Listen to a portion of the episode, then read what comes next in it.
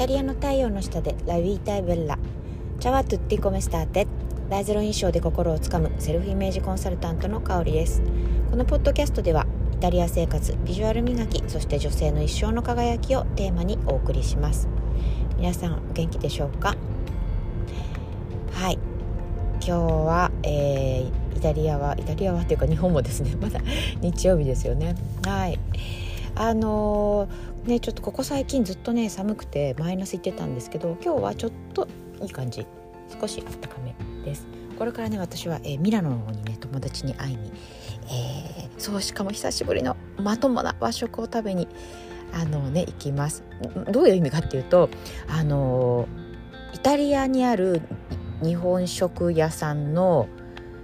もう9割以上が日本人がやってない、なんか例えばオールユーキャンイートとか、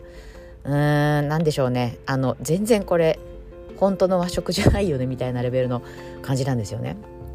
だからまあ普段食べないんですけど、今日はちゃんと日本の職人さんがやってる和食にね行けるので、はい、すごい楽しみなんですね。はい、今日のテーマなんですけど、今日のテーマはそうだな、いただいてた、質問をベースにねちょっとお話ししたいなっていうふうに思っています。はい、なんでしょう、こう例えば日常生活で、上司に怒られたとか、友達に嫌なことを言われたとか、なんかママ友にすごくなんでしょうね、辛辣な言葉を、放たれたとか、いろいろ場面場面でこうムカイラとか、モヤモヤとかするシチュエーションってあると思うんですよね、普通に生きてれば。でそうまず一つ目言いたいのが、このイラとかモヤとかした時っていうのは、自分の本当の深く持っている感情に気づくチャンス、つまり自分が大切なことは何かっていうことに気づけるいいチャンスっていうふうに思うといいかなっていうふうに思っています。なんでかっていうと、そのイラっていう感情って実はいわゆる第二感情っていうふうに言われていて、本当の第一次感情っていうのはもっと奥深いところにあるんですけど、それにただイラでおしまいだと気づけないんですよ。でもそこでちゃんと私はなんでこんなイライラしたのかな、なんでモヤモヤしちゃうんだろうっていうところを深く、書いてね掘っていくと、実はなんでしょうね、深い自分のその感情に気づけるんですよね。例えばですよ、街でね女性がこうセルフィーとか撮ってたとするじゃないですか。でそのセルフィーを撮ってるのを見て、ね、なんか何なのとは言わないけど、なんて言ったらいいでしょうかね、なんか自己満足よねとか、なんかこうそんなね自分の写真ばっかり撮って、なんかちょっとどうなのみたいな、ちょっと嫉妬心じゃないけどなんか思う感情が生まれるとするじゃないですか。で例えばですよ、そうやってなんか相手に対する嫉妬心が生まれて、いやダメだ私こんなこと考えて、私ってすごい性格悪いとか、こうなんかね自分のことをなんか責めてしまったりとか、あるいは何でしょう、単純になんかねあのね自分のこと写真撮ってね、なんかどうなのって思っていたとしてもですよ、したとしてもその感情って実はもっと深いところにあるんですよね。例えば実はその写真を撮ってる、セルフィーを撮ってる子がすごくメイクが上手でいいな、実は私もああいう風にメイクが上手になりたいんだけどできない、でもすごくだから羨ましいっていう思いがさらに奥にあったり、あるいは私もあんなに可愛かったら私だってセルフィー撮りたいっていう感情があったりとかね、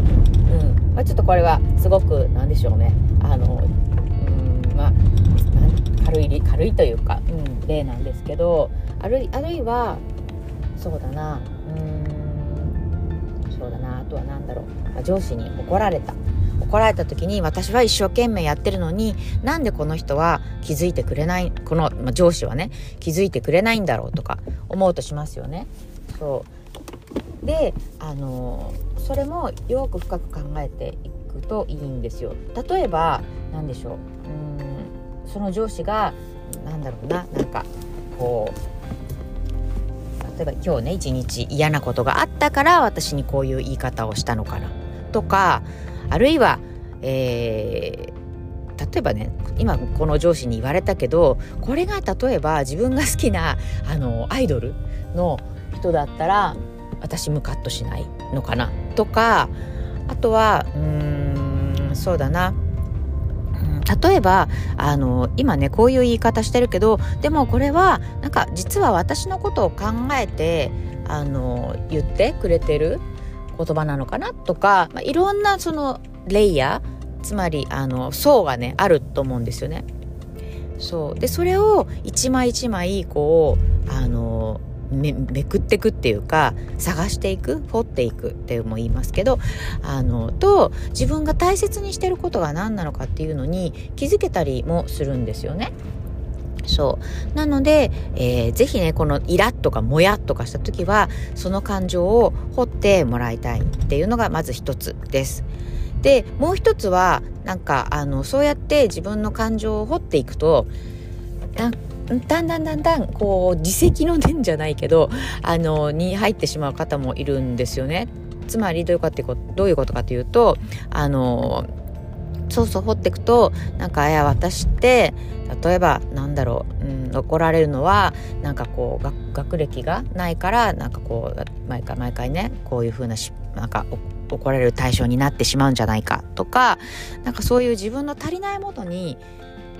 どんどんこう掘っていくと気づいてしまうというか、だから余計辛い余計苦しい作業なんですっていう方もいるんですけど、その気持ちもすごいわかるんですけど、でもそこをポジティブ変換する練習をするのって大事で、例えばそうやってね掘っていった時に自分の、マイナス面ばっかり気がついてしまう場合、私はいつもきつく言われる人の対象になっていじめの対象になっていたなとか、あるいは、私はいつも学歴がないことを気にして、すごくねなめてるって言ったら変だけど、そういうふうに思うことがあったとかね、そういうふうにネガティブな方向に行ってしまう場合はそのネガティブを、ポジティブに言い換える練習、例えば左側にそのネガティブな感情を書いたらそれを右側にポジティブに変える感情っていうのをちょっと書き出す練習をしてみるといいかなっていうふうに思います。そもそもね私イタリアにいるから余計思うんですけど、日本の、女性ってやっぱりね世界的に見てもすごく自己肯定感低いんですよね。でイタリアの女性とか見てるともうちっちゃいうちからめっちゃ自己肯定感高いんですよ。私って綺麗とかよそのベッラとか普通に言ってるし、なんなら喧嘩した時にトゥーセイブルッタとかあなたブスとかそういうことも言うし、私は可愛いけどあなたブスとか、そうもう幼稚園の頃からそういうこと言ってる人たちでそうだからなんでしょうね、だから大きくなってからも例えばですよ、就職の時の面接とかでも大して英語とか喋れなくても